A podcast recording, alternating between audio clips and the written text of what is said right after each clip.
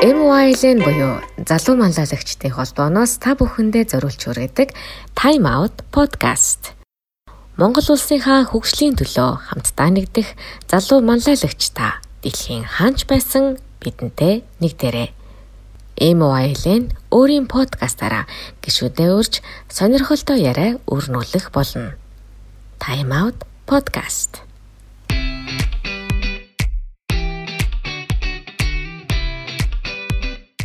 Сайн бацгаана сонсогчдоо Time Out podcast-ийн маань шинэхэн дугаар эхлэж байна. А энэ удаагийн дугаарт Батүшиг маань оролцож байгаа маа. Тэгэхээр Батүшиг маань MOLB 2014 онд Нью-Йорк хотноо зохион байгуулагт оролцож байсан. Тэгэхээр тийшээ өнөөдөр ирсэнд маш их баярлалаа. За намайг өрсөнд баярлалаа. Бүгдэнд минь хүргэе. Тэгэхээр өнөөдрийн хөтлөгчөөр Дэлгэр Булгана. Аха би таяр оролцож байна. Тэгэхээр тийшээ өнөөдөр үнэхээр их баярлалаа. Сонсогчдоо өөрийгөө тавчхан танилцуулахгүй юу? За тэгээ намайг Батсүрэнгийн Баттүшиг гэдэг би хуульч мэрэгжилтэй. Сургууль Америкийн Chicago Kent гэдэг хуулийн сургуульд төгссөн. Аа хуулийн мэрэгчлэр. Аа өмнө нь болохоор бакалавра Dickinson State гэдэг газар улс төрийн жинлэх ухаанаар бакалаврын зэрэгээ хамгаалж байсан. 10 жилдээ болохоор яг төгссөн сургууль нь гэвэл 81 дэх сургууль гэж явдیں۔ Аа гэхдээ Монголд яг сурсан нийт жил нь гэвэл 3 жил сурсан. 10 жилдээ дийлгөө. Хаанаас юм гэсэн? Америкт нэг солилцоогоор нэг жил exchange student-ээр а өмнөх тэгээд өмнөх бага анги болон дунд ангита германд төгссөн. Тэгээд а тийм тэгэхээр бол мэрэгжлийн хувьд боловсролын хувьд тийм байна мэрэгжлийн хувьд тийм байна да. Одоо DBN GTS гэдэг хуулийн фирмийн үүсгэн байгуулагч буюу нэг партнер нь болоод ажиллаа хийж байна. Тэгэхээр Батушгийн бас MILP гэдэг манай хөтөлбөртэй яг холбогдсон замлын талаар бас сонсомоор санагдлаа. За а би 2014 онд яг сургууль төгсгөөд нэлээ орцсон байсан Америкт Чикагод байсан. Тэгээд YLP ийм хөтөлбөр болж байгаа гэд Монжиг өмнө таньдаг байсан. Тэгээ Монжас чи энд ингээд apply хийгэрэй айгу гоё юм community үүст юм шүү гэд.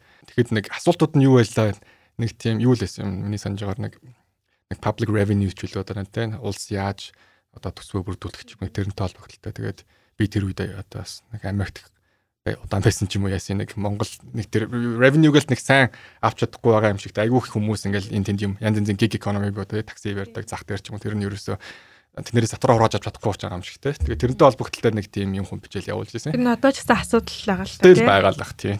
Тэшгээ ингээд а бас хэдүүлээ бас уулзалтайг уудсан байна. Тэгээд MOLB-ийн гişүүд маань ч гэсэн чамаа яг одоо сонсож байгаа. Тэгэхээр тэгээд хуучин ингээд дурсамжаасаа яхад яг ингээд MOLB-тэй холбоотой ч юм хамгийн гоё дурсамж жишээ нь юу байсан бэ?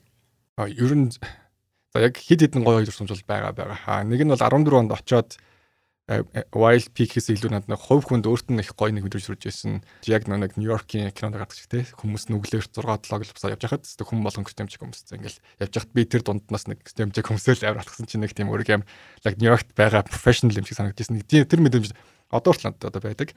Аюуг нэг тэр гоё. Тэгээ тэрийг Wild би надад бий болгож өгсөн. Тэгэхээр би тэр нэр тартай. Тэгээд мэдээж хамт толон бас аюу фан нэсэн тэр үед. А одоо яг эргээд харахаа бас нэг гоё хэсэг нь болохоор бид нэр Natural History Museum билүү дээ. Орж ирсэн динзавртай. Юунд гардаг ш нь Night Museum дээр гардаг. Тэнд орж исэн. Тэгээд ингээ яг динзаврын талаар тэнд нэг монгол ихч ажилт юм байлаа. Айгу мундаг хүн. Тэгээд ингээ динзаврууд тайлбарлал Монголоос айгу их юм юм олд илэрдэг тийм. Аас Монголын юмуд байгаа юм тий. Тийм айгу Монголын динзаврын өндөг яс тэгээ айгу гой гой юм зүйлбүүд байдаг. А тэгэл тэр би өөрөө яг нээх тийм айхтар динозавр сонирхдаг хүн бол биш яг Jurassic Park марк үзчихсэн. А гэхдээ одоо яг би дөхүүтэй манай том хүү одоо амар динозаврын фэн аахгүй. Тэгээд би бүр ингээл хэл болгонда цаа энэ хүүгээл нэг жоохон одоо гадаад явж болох боломжтой болох ч юм уу. Америк загуулж яваад авч үзүүлээ. Тэгээд тэр ихч байгаасаа гэдэг айгүйхтэй боддог. Тэгээд тэр нь яг wild bigger тэр мэм одоо юу гэдгийг мөрөөдөл дурсамж тэгээд плюс мөрөөдөл хийх нэг тийм одоо goal үс гэх юм уу тийм. Тэр нь айгүй тийм гоё дурсамжтай зүйл болж үлдсэн байна. Nice. А тэгээд Батушиг э, өмнө бас нэг оролцсон зочид маань бас оролцуулаарай, оролцуулах юмсан гэдэг саналыг бас гаргаж байсан. А тэгээд өмнө оролцож байсан зочдод дотор яг чиний яг чиглэлийн хуулийн салбарын хүн байгаагүй юм бэлээ. Манайхнаас. Тийм. Тэгэхээр өнөөдөр яг чиний яг ажил мэрэгжил, ялангуяа залуу эксперт гэдэг утгаараа а бас нөгөө карьерийн чинь талаар ч гэсэн бас нэлээд сонирхож асууя гэж бодож байгаа шүү. Өө за тэгэрээ асуугаарай. Тэгэхээр яг нөгөө хуульч хуульчаар яагаад жишээлбэл ажиллахаар сонгосон бэ? Энэ замналыг хаанаас эхлэв? Яг шууд нэг одоо юу гэдэг аа ингээд нэг гинт нэг өдөр буссаал эсвэл нэг юм тохиолдоод ингээд хуульчлуулъя гэж нэг бодсон тийм бол над бол байхгүй. А зүгээр нэг бэкграунд гэвэл манай өвөө прокурор буюу хуульч хүн байсан.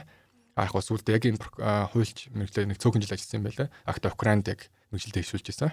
Манай аав хүн болохоор хуульч хүн. Одоо бас хуульч. Удам дамжсан хуульч байгаа юм шиг. Аа болохоор Германд хуулийнхаа Орос болон Германд хуулийнхаа юу одоо зэрэг хамгаалж исэн. А тэгээ би болохоор 3 дахь үеийнхэн тэгээд Америкт зэрэг хамгаалсан. Тийм хуульч байгаа. Тэгэхээр ингээд шууд ингээд одоо гэдэг ийм нэг тохиолдлоод ч юм уу нэг кейслоод би ингээд энэ хүний эрхийг хамгаалах юмсан. Тийм ч бас би хуульч бол гэсэн над тийм одоо тийм мөрөөдөл бол байгаагүй. А зүгээр gradually нэг тийм хуульч болвол яасан те нэг л таалагддаг. Нэг тийм чалгарвал явсан баг. Гэр бүлийн нөлөө бол жоохон байсан тань те. Тийм гэхдээ би одоо чинь өвөөгөө хуульч байсан. Би бол их нэг сайн мэдээгүй бүр сүл том болчоод мэдсэн. Тэгээ бол тийм би бас нэг цаанаасаа нэг тийм ingrained ч юм уу суулгацсан тийм хуульч бол. Тэр хуульчаар яг ажиллаад хэдэн жил болсон байгаа юм? Одоо би яг хуульчаар ажиллаад 6 7 жил Тэгэхээр ер нь хуульчийн амьдрал ямар байх вэ? Хэдүүлээ ингээд асуултаа жоохон энгийн юмнаас эхлэв тийм. Ер нь ингээд ингээд өдөр тутамдаа ч юм уу ер нь ингээд чиний ингээд яг хуульч гэдэг амьдралаа ингээд харахад ямар хөө өнгөрч байгаа вэ?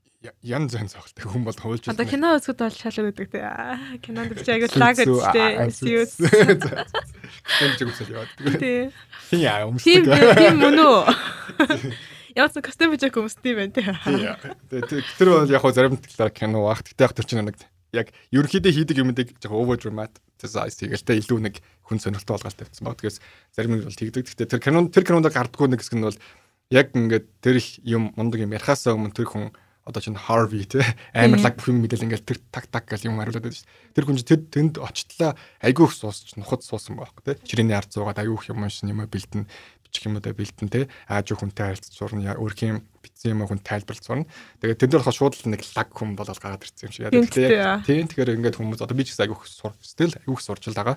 Би дөнгөж 7 жилээд бас ажиллаж байна те тэр талаасаа бол яг ажлын амьдралын нэг өдөр гэвэл яг ингээл банк шүүх хурал дээр очиод ч юм уу те тэгэл банк ялаалт нэгт бас тийм нэг юм секси гэдэг кинонд дэж бидний хувьд бол бас нэг нэг тийм биш үү тэгээд илүү их бичиг заасны ард ажиллана тэгээд хүмүүстэй айгүйх тийм communication skill айгүй сайн байх хэрэгтэй. Клиенттай юмын байн холбоотой байх хэрэгтэй те тайлбарлана эсвэл дандаа хуулийн юм бичсэн зүгээр яриад ийм юм болох байх шиг байна шүү те а та энэ дээр бодож үзснөө тэ шаардлагатай дахиад одоо юу гэдэг зөвлөгөө авах иргэд холбогдорой гэл нэг тийм талаасаа байдаг гэх юм уу. Америкт уул нь хуулиас суралцсан юм байна шүү дээ. Гэтэ яагаад тэндээ биш Монголд ирэх тийм шийдвэр гаргасан бэ? Яг ол олон олон шалтгаанууд байгаа тийм хамгийн анхных нь болохоор хамгийн гол шалтгаануудын нэг нь бол яг Америкт ингээд сургуулаа төгсөөд JD-гээр төгсөөд тэгээд ажлын байранд гарахад бид одоо бол ажлын байр жоохон нэг юу гэдэг юм да эрэлт нийлүүлэлт нь арай өөр болж байгаа шүү. Яг намайг төгсөж явах буюу надаас урагшаага хэд хэдэн жил Америкт аюу хэцүү байсан нэг financial crisis болсон. Аа тэгээд компани болгон зардлаа жоохон хэмндэг. Тэрний яадаг вөхлөөр хэмж болдог зардлууд нь хамгийн түрүүн том компаниуд а тэгэнгүүт хуулийн фирмийн ажлын байрны нэг эрэлт нь аягүй багассан. А тэгээд тэр үед нь төгсөж хүмүүс тиймсэн. А нэгт тэгээд дээрэс нь Америкчнаас нэг хуулийн сургуулиуд нь аягүй өнд олон ранктайгаа аягүй олон хуулийн сургуулиуд байгаа шүү дээ. А тэгэнгүүт за яг топ 15 сургуулийн нэгт орцсон байсан бол ажиллах ажиллах боломж бас жоохох хэмжээд байж болох байсан баг. А гэтээ тийм боломж байсан байх бах. Тэгээ манай сургуульч бол тийм топ 15 авдаг бол биш. А Чикагогийн яг даунтаунд байдаг. Яг даунтаун хэдэн хуулийн фирмүүдтэй яг нүүлчдэг. Юу шинээр төгсөгчдгийг нийлүүлцдэг. Тийм байсан. А тэгээд дээрэс нь яг уу яг үлдээд би ингээд ажиллах байсан бол нэг юм жижигхэн хуулийн фирм ажиллаад явах боломж бол бүрэн байсан одоо нэг 10 дөрөвтэй ч юм уу те. Тэгээ тэр нь ямар ажил хийдэг вэ гэхээр илүү litigation буюу а юу гэдэг шүүхээр явдаг. Ээгүүд тийм дээр бол ингээд байнга demand бол ингээд байж лээдэг те. Яг миний өөрийн хүсэлтэйсэн зүйл болохоор тэр талаараа биш. Одоо бидний хэлдгээр нэг corporate law буюу компани зөвлөгөө өгөх бичиг цаас грэний грэ боловсруулах те одоо эсвэл нэг компани IPO ихэд тэрнийхэн зөвлөгөө өгч юм уу. Тэгээд хөрөнгөний зах зээл дээр ажиллахад одоо хөрөнгөний securities regulation тэргээд тэр чиглэлээр би өөр айгүйх сонирхож тийшээ айгүйх сурсан а бүр яг litigation чиглэл дээр бол авах хэвээр minimum requirements гэдгийг хэлэл аваад явцсан. Тэгэхээр би яг зүгээр би Америкт заавал үлдэх ёстой гэдээсэн бол болох л байсан баг. Тэгээд азар яг манай ээж аа бүгд Монголд байна гэдэг гэр бүл бүх юм байна. Найз нөхдөд ихэнх хувь маань Монголд болохоор надад нэг одоо юу гэдгийг Америкт үлдэхгүй бол болохгүй гэсэн байхгүй. Тийм баг. Шууд тэгэл айгуу туртаа за за ингэчлээ. Баарынхаа экзамыг хүчлээ. Хийх юмд ээжлээ. Тэгээ Монголд ороод ажилласан. Сая энэ бас нэг сонирхолтой концепт өвч нэ. Концепт бишэлтэй нөгөө нэг JD гэж хэллээ тий. Тэнгүүт би бас Монголоос LLM гэдэг чиглэлээр явж байгааг айгүйх сонсч байсан. Энэ хоёрын ялгаа нь яг юу гэдэм бол? Аа за.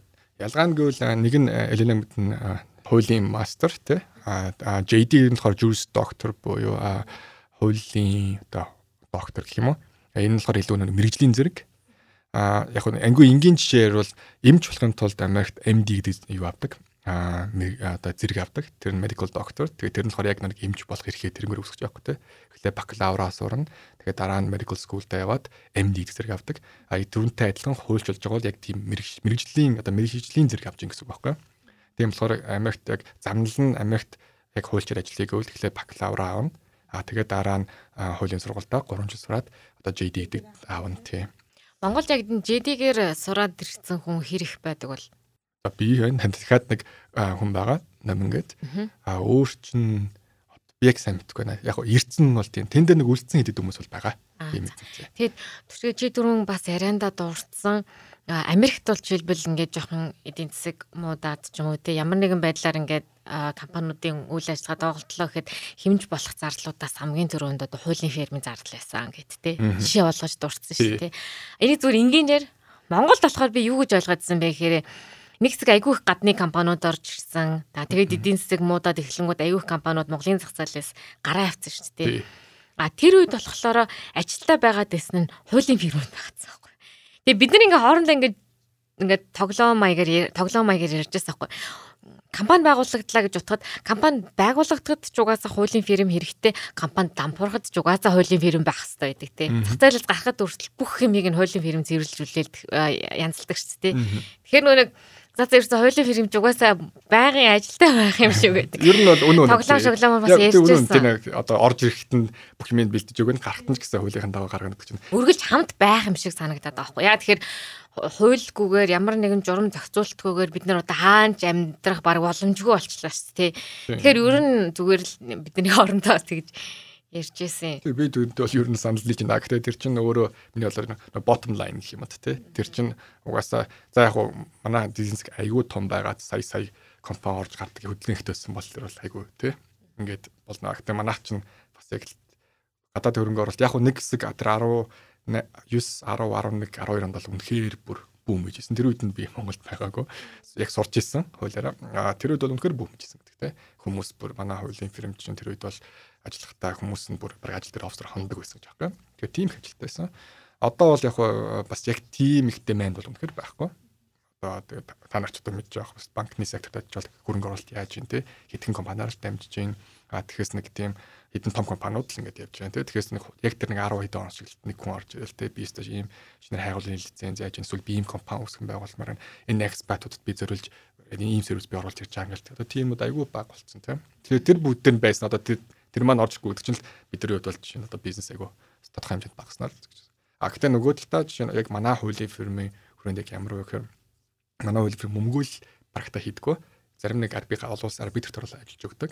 А ихэнхдээ нөө хууль зүйн зөвлөгөө өгдөг өгөхөө явдаг байхгүй. Тэр нь болохоор гэрээ хилцээр хөрөнгө оруулалт те хөрөнгөний зах зээл одоо ачт малтналын те худалдаа худалдаа ахил corporate M&A тийм талаар айгүйх зүйл дийлдэх зөвлөгөө гэж явдаг.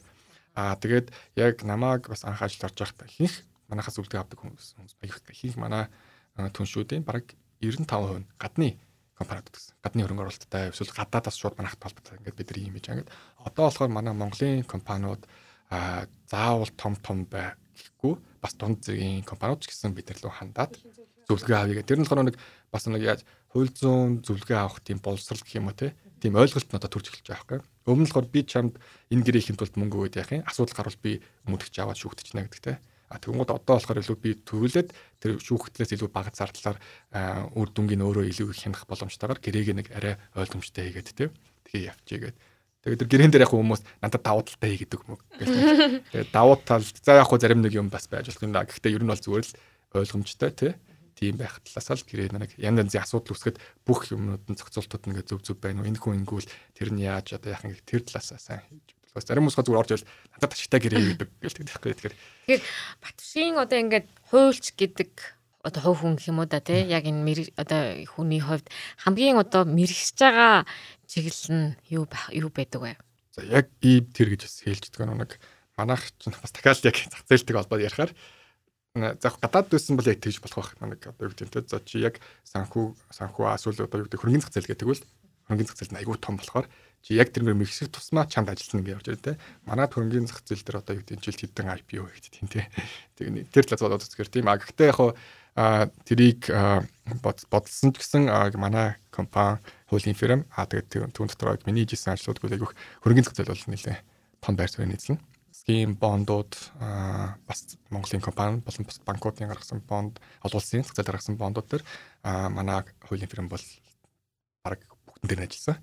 Тэгээ манайх их ихтэй гадны хөрөнгө оруулалтын банкуудын талд нь хууль Монголын хуулийн зөвлөгөөгөөд ажиллаа явж исэн. А тэр тал дээр ажиллаж исэн. А дотоодын хөрөнгө зах зээл дээр ч гэсэн бас бид нэр янз янзын зарим нэг ажил одоо зарим нэг нэрийн дурдчихгүй. Гэхдээ ингээд ажил зөвлөгөө өгөөд явж исэн. А бас нэг хэсэг нь бол нэг хэсэг явж их нилээх явж исэн. Одоо бас нэг жоохон цогцоод ахчих шиг байна. Сэргийгт хэрчмчний чиглэлээр. Манай чиний YLP-гээр би презентацийн өгчөөлөөгүй санаагаа өгчээсэн тий.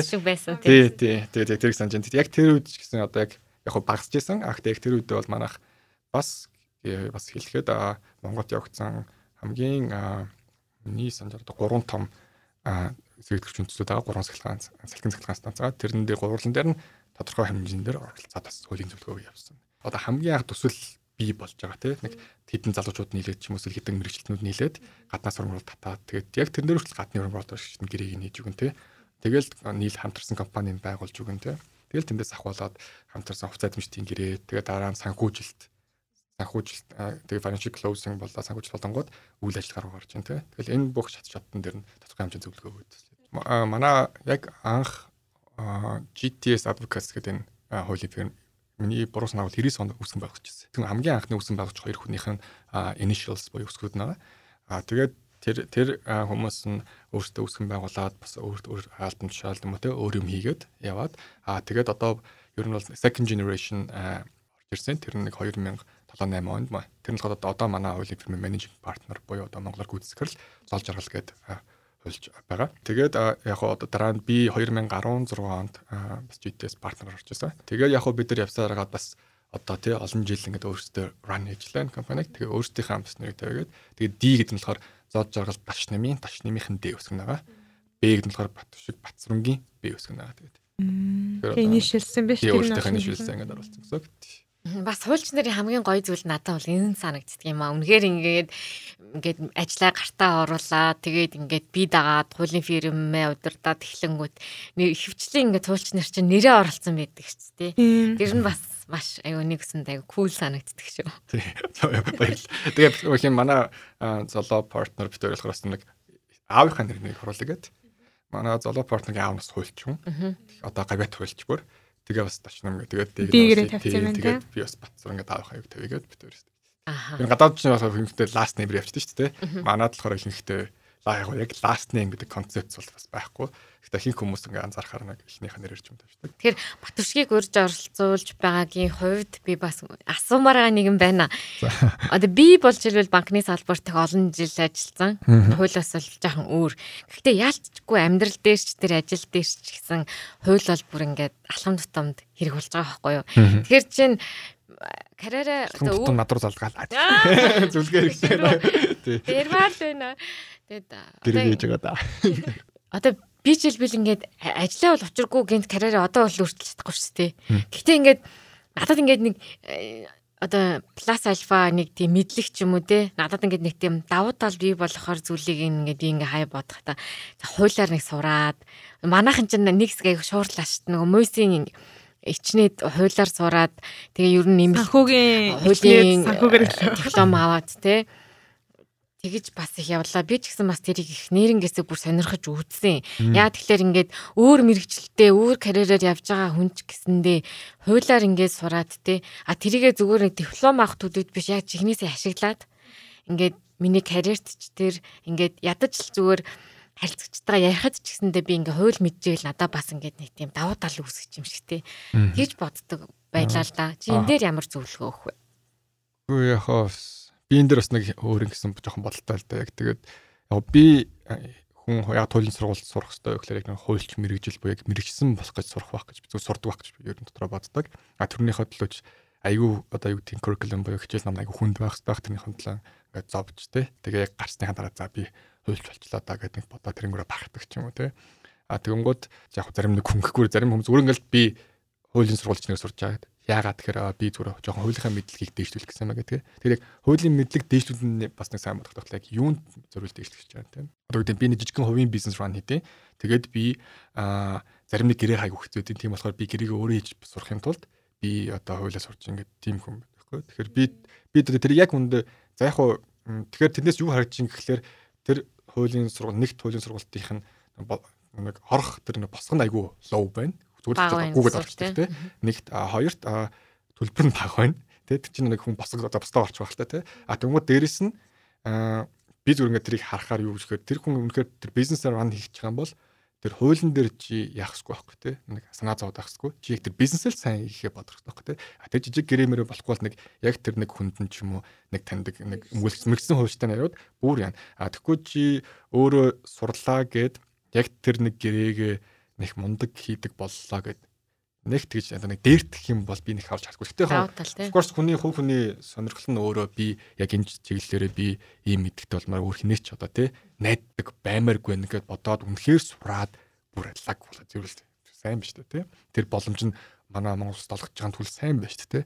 А тэгэхгүй зүгээр л ингээл нэг юм урсгалаараа ороод нэг тийм байгаа надад яг хөвдөө болохоор яг нэг тэр нөгөө нэг хуульч гэдэг юуны тэр үнгүүдүүлж байгаа юм шиг надад санагдтiin тэр талаас.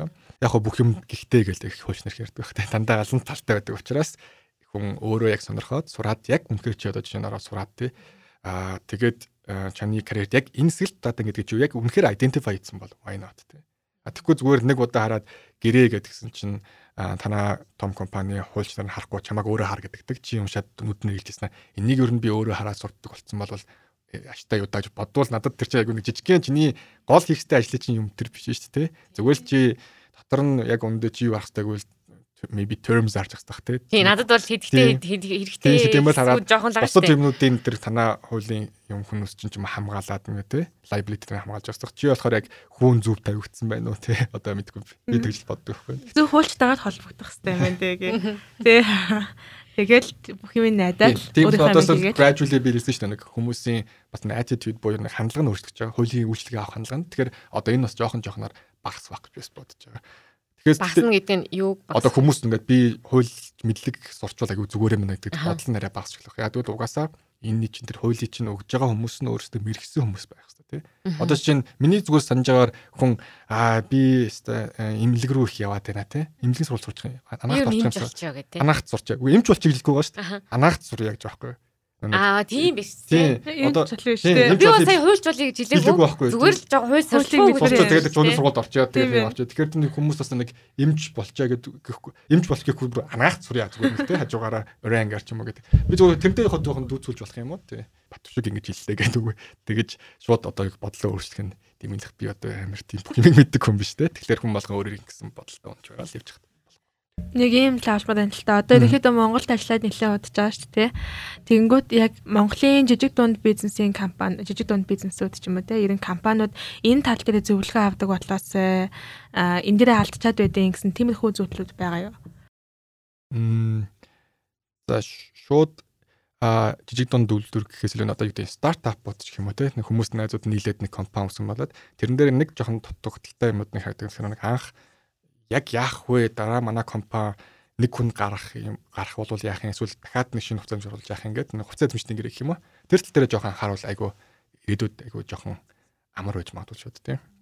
Яг эхэлж явах үедээ те яг хин хин ямар үүрэг хийх юм те яг юу юу рол хийх юм те. А тэгэхгүй сүлд нь яадаг вэ гэхэлэр нэг хүн нь ажиллалайсан, нэг найз нь мөнгө оруулсан. А тэгвэл компанид орохоор би мөнгө татна гэдэг те.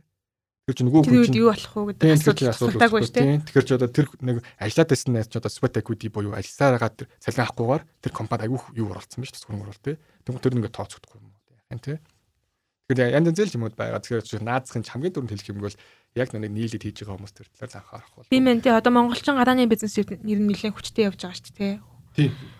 Тэгэхээр би чамаас нэг сонирхолтой асуулт асуумаар санагдлаа. Ер нь хуульчид ямар хүн хүмүүс байдаг вэ? Ингээ нийтлэг зан чанар ч юм уу да тий. Тэндээс нь харж байгаа зүр нь ямар хүн хуульч болд юм бэ гэдэг бас мэднээр санагдлаа. Одоо ч яг уучлаар үнэхээр хэлж мэдгүй яг ийм хүн гэд тий. А яг би зүгээр хувьдаа хуульч хүн ийм байгаасаагүй л тий. Хандлага нь дахиад одоо хэлгээд яг юмныхаа араас ингээд яг суугаал ажлын хард гарч чаддаг тий. Аа тэгээд а critical thinking буюу олон талаас нэмийг үздэг. За ингээд хэлжүүл ингэж болно. Тэгэхээр одоо айгүйх it depends гэдэг манай манай нэг ажлын бас нэг хуульч хэлдэг дандаа юм дээр айгүй зүг те. It depends бүх юм ингээд шууд хүн юм асуунгууд шууд одоо хуулийн дагуу ийм бай гэж хэлж болохгүй. Яг л дотор нь жоохон жоохон өгөгдөл солонгууд л өөрөөр болчихно те. Тэгэхээр ингээд it depends буюу олон талаас нь гэлс гэлс ингээд харж байгаа хэрэгтэй. Аа тэгээд хүнтэй сайн communicate хийж чадах хэрэгтэй юм шиг байна. Хүнтэй те. Өөрхийн нэг view points буюу л уншсан юм уу одоо клиенттайгаа тайлбарлах гэдэг зүйлээ маш товч тодорхой хэлж чадах байх хэрэгтэй. А тэгэхээр яг нэг би тэгэл хэлэхэд яг нэг ийм хүн энэ л нэг сайн хүн болчин хуульч болчин да гэж би хэлэхгүйгээр би илүү хандлагыг харах байгаа. Ажилдаа хандж байгаа хандлага те. Эсвэл сурж байхдаа бичиж байгаа юм хүм талаас нь. Тэгэхээр одоо Монголд яг хуулийн салбартаа ажиллаад бас нэлээд олон жил болчихлоо шүү дээ. Тэгэхээр бид нар мөн өөр салбарын хүмүүс учраас бас сонирхож асууж байгаа юм л да. Монголын яг энэ одоо хуулийн салбар маань одоо бусад орнуудтай харьцуулахад гэх юм уу яг юутай харьцуулахыг хэлж мэдэхгүй байна. Гэтэ яг салбар гэдэг утгаараа хөгжлийн хувьд юу ямар хуу явж байгаа юм бол цаашаа жишээлбэл ер нь хэр их одоо хөгжих шаардлагатай ч гэдэг юм уу. Тэгж ямар өнцгөр хардаг вэ?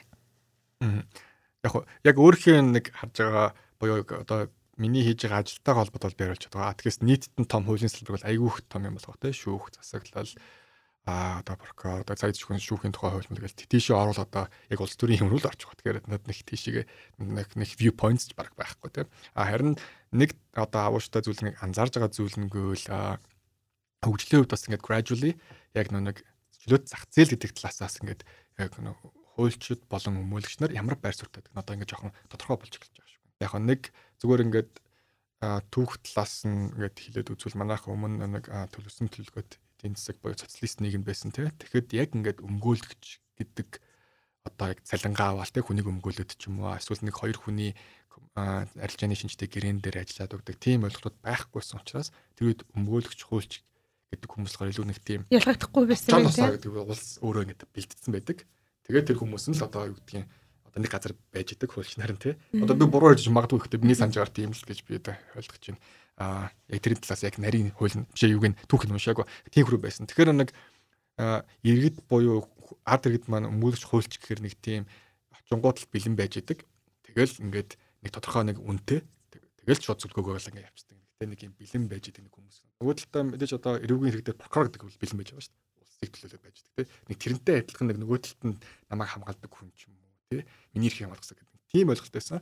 Одоо болохоор арай өөр болж байгаа шиг байна тий. Энд чинь commercial буюу харилцааны шинжтэй чинь мэрэгжсэн хүмүүс байгаа тий. Тэрийг ингээд хүлээн зөвшөөрдөг болсон тий. Зарим нэг хуульч айгүй үнэтэй, зарим бага үнэтэй. Тэр нь болохоор асуудалгүй тий. Зарим нэг одоо Монгол үйлчлэг авч байгаа хүмүүс. Тэгэхээр чи ингээд үйлчлэгээ авч сурж ийн нэгт те. Тэгэнгүүт үйлчлэгээ аваад сурангууд нөгөө талд нь үзүүлж байгаа үйлчлэгээ үзүүлж байгаа хүмүүс маань өөртөө сайжрах хэрэгтэй те. Аа тэгээ тэр нь ч айгүй сайжрах би бодож байна. Яг бол айгүйх гадаад англи төгссөн хүмүүс их байна те. Америкт LLM хийсэн хүмүүс их байна те. А тэднэр маань зүгээр гадааддаа төгснөөрөө одоо шууд ийм лаг болж ин гэсэн үгтэй биш. Тэд нар бас ингээд яг тэр нэг view points буюу зүгээр л хуулийн үйлчлэгийг яаж үзүүлэх хэрэгтэй юм бэ гэдэг хичээл дээр бас нэг тодорхой хэмжээ сураад байгаа байхгүй. Эсвэл ангийнхаа хүүхдээс сураад байгаа байхгүй тий. Одоо хөгжсөн оронд хуулийн үйлчлэгээ яаж өгдгийг, хуулийн үйлчлэгээ яаж авдгийг ингээд тий. Энэ талаас айгүйх миний сүүлийн хэдхэн жилд айгүйх тийм Монгол ийм хуулийн салбарыг хөгжиж байгаа харагдаж байгаа. А манай хуулийн фирмаас өөрөө бас нэг зохион нэг юм байгаа одоо яг тэр нь 2 илүү 3 жилийн өмнө тэр хийсэн. Job day гэдэг job fair ч гэдэг тийм нэртэй юм хийсэн. Хуулийн оюутнууд зориулаад. А тэгэнгүүт а одоо хуулийн оюутнууд заримдаа юу ч боддог вэ гэхээр би хуулийн сургуулаа төгсөөд одоо юу гэдэг хамгийн лагтаа буюу те миний энэ одоо орлого талаасаа би хамгийн мундаг байхад хаана очвол те би мундаг ч юм тийм ойлголт ирсэн байдгүй те Юусе байхгүй. Одоо чинь Америкт бол байдаг. Хуулийн сургууль за Америкийн хамгийн лаг байдаг тийм хамгийн би чадвал энэ хуулийн фирмд орно тийм хамгийн лаг миний эхний жилийн цалин 200 сая доллар. Тэрний төлөө би үзэлцэнэ гэдэг. Монголд их тийм байхгүй. Ойлголт нь болохоор банкнд оруулах сайн. Үгүй муу гэж байгаа биш те. Нэг ганц хэдхэн юм айгуу тийм нэг narrow боx. Сургууль нь ч тэрийг талаасаа бас нэг сайн одоо одоо л тий ингээд gradually нэг хөгжлөө хөгжлөө ирж байна. А гэхдээ тийм ойлголт айгуу баг байсан. Одоо 4 5 жилийн өмнө гэхэд А тэгээд тэр нь бас аягүй их гайг өөрчлөгдөж эхэлж байна тий. Жишээ нь ингээд бид нар job fair дахиад ярихад хийхэд бид нар 500 өдөн билээ 600 өдөн оюутан дэрж байхгүй төгсөх баг 3 4 дэх курс оюутнууд. А тэгэнгүүт бид нарт яг ингээд зохион байгуулад яг ингээд танаа ажил болгогч нар чинь ийм хүмүүс байна гэдэг дүр зураг харуулхад ер нь ихэнх нь яг хуулийн фирмсэх орж байгаа байхгүй өмгөөлийн товчоо хуулийн фирмтэй тэгэнгүүт бас ингээд хүүхд хүүхд оюутнууд ч болохоор ингээл төгсгөрөө MCS-д ажилдаар ингээл манай хэдэн том компаниуд байгаа тий conglomerates байгаа а тэгмүүд хэдэн банкуд байгаа тий мэдээж хамгийн сайн ажил одоо цалинж гэсэн хайг тодорхой хэмжээнд а тэгмүүд шүүх рүү оржуулсан прокурор Тэгэл нэг энэ хідэл хараад байдаг те. А тэнгууд наан яг жинхэнэ нэг сервис одоо legal хууль зүйн үйлчлэг үзүүлж байгаа айгуу том нэг хэсэг нь одоо хуулийн фирмүүд те. Хуулийн фирмүүд нь гэсэн өөртөө хөгжөөд ингээд яж байгаа. Тэнгууд яг энэ хоёр төр надад нийлж эхэлж байгаа байхгүй. Одоо оюутнууд ч гэсэн ойлгоод за би энэ энэ хуулийн фирмд эднийх л энэ талаараа мундаг гэсэн биш л орох юмсан гэдэг. Тэгээ тийм өрөөлтөй болоосаа гэж манай хуулийн зүгээс бас бодох те. Төгсөж байгаа оюутан болгон бүр ингээд өрсөлдөөд манад дадалгаа хийгээд орохыг хүсдэг те нэг тийм нэг одоо яагаад тэрвэл бас нэг нэг одоо хуулиар сурж байгаа хүмүүс нэг тийм motivation incentive дахиад одоо нэг тийм хүсэл мөрөөдөл илүү байх юм болов Тэгэхээр түшгэжсээ дурдсан гадаадад бас хуулиар сураад ирж байгаа хүмүүс зөндөө байгаа ш тий. Тэгэхээр би бас зүгээр найзуудаасаа сонсч ирсэн юм бол за хууль гэдэг чинь өөрөө нөгөө орон орноосоо хамаарад өөр байдаг, суурь нь бас өөр байдаг. А манайх ч болохоор германтай илүү өөр байдаг гэсэн баг тий. Үгүй герман гэсэн тий. Тэгэхээр ингээд заримдаа болохоор бакалавр өөр оронд хийжээд Монголд ирэх нэ жоохон хэцүү, жоохон дадлахчих гэж бас хугацаа алдаад байдаг. Тэгэхээр ядаж бакалавр Монголд хийсэн байдаг нь бас зүгээр идэг. Тэгээ магистраа гадагшаа хийчүүл арай илүү одоо зүгээр байдаг ч гэдэг юм уу. Нэг нэг тэн дээр чинь товчхон тайлбар хэлж болох болох хэлж болох. Тэгээ манай Монголын эрх зүйн систем нөр нэг герман ром ингээд яадаг. Гэхдээ ер нь яг тэр нэг хэд гэдгийн ялгаа том том ялгаанууд бол мэдээж байгаа яг үндсэн одоо юу гэдгиймтэй яаж хууль тайлбарлах ч гэх юм уу те хууль яаж өөрө бүтдэг ч юм уу тэр тал дээр бол байгаа англи саксон бай Америкийн системнээс англи системээс өөр. А гэхдээ яг тэр дундаа одоо нэг зүгээр нэг бас нэг анзаарч байгаа нэг зүйл нь юу? За яг би дахиад татъя. Нэг юу гэл чи гадаад сургууль төгсчөөд Монголд ирээд өмгөөл хийгээд ч юм уу захааны эрх зүгээр яваа, эрээгүй эрх зүгээр явна гэвэл бас нэг арай жоохон өөр. А яг миний чиглэлээр хийж байгаа буюу нэг алчааны шинжтэй те одоо зээлийн гэрээ хилцээр хөрөнгө оруулалт. энэ чиглэлээр гүйл ер нь яг тэр одоо хууль эрх зүйн орчин өөрөө яг ерөнхийдөө нэгэд нэгдсэн нэг юм яваад даггүй бүгдээрээ одоо Английн хуулийг баримтлана гэж тагчдаг. Тэнгууд ерхий нэг юм байгаа. Тэрэн дээр нь манай хуулийн юм таанд орж ирэх гэдэг харна тий. А тэгэнгүүт тэр маань одоо юу гэж хэлж байгаа гэхээр Америкт сурна уу, Англи сурна уу, Германд сурна уу яг ерөнхий миний зүгээр бодож байгаа гэрээний эрх зүйтэй холбоотой асуудал зарчмууд нь айгүй адилхан. Айгүй өөрөөр тайлбарлсан гэсэн яг ингээд ухаад ухаад уншаад уншаад ингээд дотор. Монгол айгүй адилхан байдаг юм тий. Одоо нэг чинь нэг хүн чи гэрээ хийж ингүүл энд мөнгө өгөхтэй энд чи үйлчлэг авах гэж юм тий. Энд зарчмуудаас үндэслэл ингээд одоо гэрээ бичиж идэж явж байгаа. Дотор нь яг нөхөн хөлцөх хугацаа ч юм уу эсвэл нэг нэг алдан малдан тооцоо тим тим байхдаг нэг хідэн жоохон нарийн юм дөршлүүд улс оронд өөр байх. А гэхдээ ерөнхийн яг одоо чинь ялангуяа иргэний харилцаа буюу гэрээний хэрэгцүүд дээр бол миний бодлоор айгүй ойрцож би боддتي.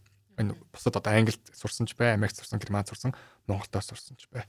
Ойрцож боддог. Нэг тийм одоо юу гэдгийг энд ялагаа давуу байдал ч юм уу эсвэл дутагдалд орчод байх юм байна.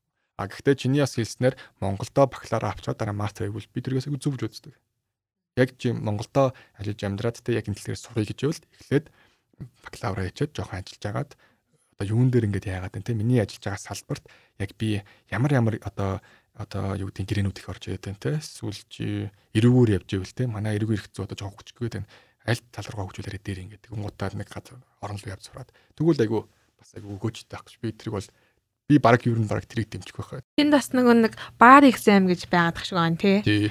Тэрийг би бас сонсч ирсэн хальтал хүнээс сонсч ирсэн л да Монголд бакалавра хийчээд тэгээ баар exam өгөхийн тулд өөр орнд руу очиж байгаа суралцж байгаа гэсэн тиймэрхүү юм сонсч ирсэн аахгүй юу. Тэр нь яг юу юм бэ баар exam гэж. Баар exam-д Монголоор зөв хуульчийн сонгон шалгуур тэр л хуульч одоо мэрэгсэн шалгалт мэрэгсэн шалгалт гэсэн үг тий.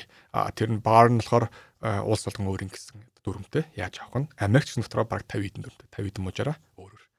Аа Монгол жишээ нь хуулийн сургуулаа төгсөөд 2 жил ажиллаад 3 2 жил гат 2 жил ажиллаад чи шалгалтаа өгөх эрх чинь үүсдэг. Аа Америкт болохоор яадаг вэ гэхээр чи JD-гээ буюу хуулийн сургуулаа төгсөөлт шууд суух хэрэгтэй болтойгоо. Аа харин гадаад Америкийн нэг давуу тал нь юу байдаг вэ гэхээр гадаад төгссөн бакалавр хийсэн хүмүүс тодорхой хэмжээний кредит цагийг одоо Америкт биелүүлсэн бол Америкийн баарын холбооноос accredited сургууль дээр чи тодорхой энэ цагийг биелүүлсэн бол чи тентгийнхаа Нью-Йорк болон Калифорни энэ хоёр зөвшөөрдөхөө баарын шалгалтанд суух хэрэгтэй бол тэгэхгүй. Эндээ ажиллаж болох юм байна тийм. Баарын шалгалт бол чи ер нь theoretically speaking буюу ер нь бол тийм yes тэнд ажиллаж ирэх нь үүсэж байгаа гэсэн үг. Тэгэхээр нэг аюух гадаад зөвхөн монголч гэхгүй гадны хуульчнаар бас очоод мастера хийчээд Тэгээд Нью-Йоркт чад баарын шалтгаалдаг. А тэгвэл баарын шалгалт өгөөгүй бол ажиллаж болохгүй байх нь шүү дээ. Тийм, ер нь ажиллаж болохгүй. Эрхээ авч байгаа юм байна шүү дээ. Эрхээ авч байгаа. Яг би зүгээр нэг комент зүгээр хэлэхэд зүгээр ингээд нийт нийгмийн за мэдгүй Facebook дээр харахаар тэнцээ ингээд харахаар зүгээр хүмүүс ингээд хуйлч хүн ямар байх хэвээр гэдэг нэг тийм жоохон буруу юу ойлголт яваад байгаа юм санагдсан надад. Юу вэ ингээд оо чи ямар амаг бичлээ зүгээр өөр хүн одоо манай хуульч найзар Facebook дээр харахаар чи хуульчин байж энэний өмнөөс тэмцээ тэмцээ чи гэдэг байхгүй тийм. Тэгээ тэр чин одоо одоо яг юу яагаад тийм бодолтой гэдэг би юусоо ойлгохгүй. Тэгээд нэг тэгээ бас яг хуульч нар өөртөө ч гэсэн тэгж ярьдаг те. Бид нэр ингээд шудрах гэсний бамбаа. Миний бол шудрах гэсний бамбаа эргэн бүр шудрах гэсний бамбаа байх хэвээр те. Тэгэхээр зөвхөн хуульч нар биш те. Яг хуу тэд нар нь арай илүү мэддэгтэй байж болно те. Хууль нь ийм чиний эрх гэж ингэж хамгаалах хэрэгтэй гэдэг талаас илүү мэддэгтэй байж болно. А тэгэхээр зүгээр by default буюу шууд автоматар хуульч хүн байсныхаа төлөө одоо юу гэдэг нь тэр шудрах гэсний бамбаа ажиллаж энэ юм чи өөдөөс нь дугаараач те. Ягаад гэвэл чи хуульч болсон учраас хууль мэддэг учраас гэдэг тий. Тэр тал дээр одоо юу гэдгийг хүн эсэргүүцлээ илэрхийл заавал бэлэг албагүй бах тий. За яг хөө мэдээж э, талбайдаа шууд цацаж болохгүй бах тэрийгээ заавал хуульчтай хуульчгүй хүн ойлгохгүй бах тий. Гэхдээ ер нь зүгээр би тэр тал дээр нэг жоохон нэг э, нэг нийгэм хуульч хүн ямар байх гэдэг нэг жараа жоохон нэг өөр ойлголттой байдаг юм болов уу гэж хараад байдгийн. Хуульч хүн гэдгийг нэг юм юу байх хэвээр юм шиг. Би юмыг айгу прагматар хардаг болохоор одоо юу гэдэг хуульч хүнийг юм заавал юм гэгээлэг Үгүй тэгээ гэлэгийг нөгөө тал нь муу гэхээр ч бас буруу тий. Аа тэгэхээр заавал нэг юм шудраг гэдэг чи өөрөө бас айгүй олон талтай гэхдээ нэг юм юмны урд нь гараад нэг тэмцэгч юм шиг тий. Нийгмийн тэмцэгч social justice fighter гэх юм уу тий. Тийм хүн байх хэрэгтэй юм шиг харагдахгүй. А их нөгөө талдаа бид нар чинь бол мэрэгжлийнхэн хүрээнд л хуулийг хэрэглэгчд хуулийг хэрэглэгчд буюу хуулийн үйлчлэг үзүүлж байгаа хүмүүс гэдэг бас харагдах тий. А тэгээд мэдээж нэг одоо шүүгч хүн ч юм уу тий прокурор хүн гэдэг чинь тэр хүмүүс төр хуулиараа буюу үндсэн хуулиараа ч юм уу те яг тэр юм чинь ингээ заагаад өгсөн байхгүй чи ийм хүн байх хэрэгтэй гэдэг. Тэгэхээр тэдэртээ андуураад авах. Одоо прокурор хүн гэдэг чинь улсыг төлөөлж байгаа те хэний ч өмнөөс биш одоо нэг буруу юм хийсэн хүнийг улсын өмнөөс энэ хуулийг те чи зөрчсөн байна. Ийм учраас чи энэ улсын энэ чи ийм буруу юм байдаг чи бус нийгмийн бусад хүмүүс чи хорн хүнэж шугахаас би чамайг ялж гин те. А тэнгуут шүүгч нь хууль юм уу уншаад авсан одоо одоо юу гэдгийг те эд мөрөмтийнхаа хүрээнд шийдвэр гаргаж байгаа байхгүй. Тэгэхээр чинь энэ хүмүүс төр арай илүү тэр юм одоо юу гэдгийг тэр нэг integrity apologetics юм аа өндөр байдаг юм болоо тэнгууд яг тэрнтэй адилхан хараад байдаг. А гэхдээ мэдээж хуульч хүн дээр бол амар их юмуд байгаа байсан. Одоо юу гэдгийг ёс зүйн дүрмүүд байгаа те. Чи өнөхөр хууль бус юм харуулж ирэх мэддэг хэвээр. Хууль бус юм чи өөгшүүлээд өмгүүлээд яваад байгаа чи юм те. Тийм. Одоо тэр мөр дөр мэдээж байгаа л та. Аха. Тэгэхээр нэг одоо трийг нэг тийм ойлголтын дээр бас нэг жоохон тэгээд байдаг юм болов ч утсан тийм. Зөв нэг сонирхолтой асуудалтай байна л та. Хэрвээ хуульч болоогүй байсан бол юу болох байсан гэж боддог вэ? Санхүүч. Санхүүч. Санхүү тий. Э, хөрөнгө одоо хөрөнгө оруулалт банк гэрч юм уу. Санхүүтэй холбоотой болох байсан. Батушиг гэдэг яг хувь хүний өөрийн чинь чиний мөрөөдөл юу вэ? Хувь хүн талаас нэг өөр ажиллахын нийгэмдээ ийм байгаасаа гэдэг бас нэг өөр ажиллахын тий. Хойлонгаас нь л хариулт нь. За нийгэмдээ ийм байгаасаа гэдгээс эхлээд аваад зүйл манайх нэг хүмүүс арай илүү ажилсаг болосоо гэж байна. Ажилсаг гэдэг нь нэг юмны юмны араас ингээ шандаад хөөцөлтөө тэг хичээгээд ингээ явдаг. Тэгэхгүй ингээд өө ингээ болчихно. Эсвэл ингээл ингээ одоо юу гэдэг юм те ээж аав ингээд ажил болгоод өгч тийм. Эсвэл ангижитл одоо юу гэдэг энэ ах надад ингээд ингээд тусалж бах уу нэг тийм байдалтай нэг биш те. Хүн бол өөр өөрсдийнхээ юм хийгээд тэгээд эхлүүл юм өөрөө ажил явуулж байх тийм. Тэгээд нэгт тийм байна. Хөв хүний мөрөөдөлгүй л ээж аваа proud байлаа тий намайг хараад proud байсан тий намайг намайг надаар бахардаг тий яг хуу бахарч байгаа. Бах тий яг хуу тэгэл тэр бахарлын хөлийн нийтгүү шиг тий байхыг хүсэж байна. Аа тэгээд ер нь бол гэр бүлтэй байна ихнэр хүүхдтэйгээ байна. Ажил байх юм байна одоохондоо Монголын нийгэм бас яг хуу байгуу дөө нэг арай жоохон доктортой байх шиг байна тий тэгэхээр би бараг л өөрхийн dreamer ганд амьдарч байна ч үүрэг. Оо ясан гоё юм бэ тий. Nice. Тэгээд а тэгээд манай подкастын нэр Time Out. Аа за. Тэгэхээр Батг шиг Time Out аваараа юу хийдэг вэ? Би Time Out ихээр аштар тоглох гэсэн дараа. Батг подкастын маань дараагийн зочноор хэнийг ураасаа гэж хүсэж байгаа вэ? За би Японд байдаг манай гişүү сайн буянг оросоо гэж бодож байна. За сайн өргөдлөө. Нэг шинэ жил дээр агиух агиу итгэвтэй ингээд нэг virtual party маяг гэж агиу итгэвтэйсэн. За би сайн буянг орж байна. Баярлалаа. Баярлалаа. Подкастын маань энэ дугаарт оролцсон Батүч ихтэй маш их баярлалаа. Тэгээд цаашдынх нь ажил амьдралд хамгийн сайн сайхан мөхнө хүсье. За баярлалаа. Та хоёрт гэсэн маш их баярлалаа. Гоё гоё асуултууд тавиад нэг сайхан нэг цаг гар ярьслаа тий. Баярлалаа. Баярлалаа. Үргэлж бидэнтэй хамт байдаг сонсогч та бүхэндээ баярлалаа. Бидэнтэй MOIL-ийн веб хаяг болон Mongolian Young Leaders Network Facebook хаягаар холбогдорой. Мөн бидний MOIL-ийн Instagram хаяг дээр дагахаа мартаоцай. Time Out podcast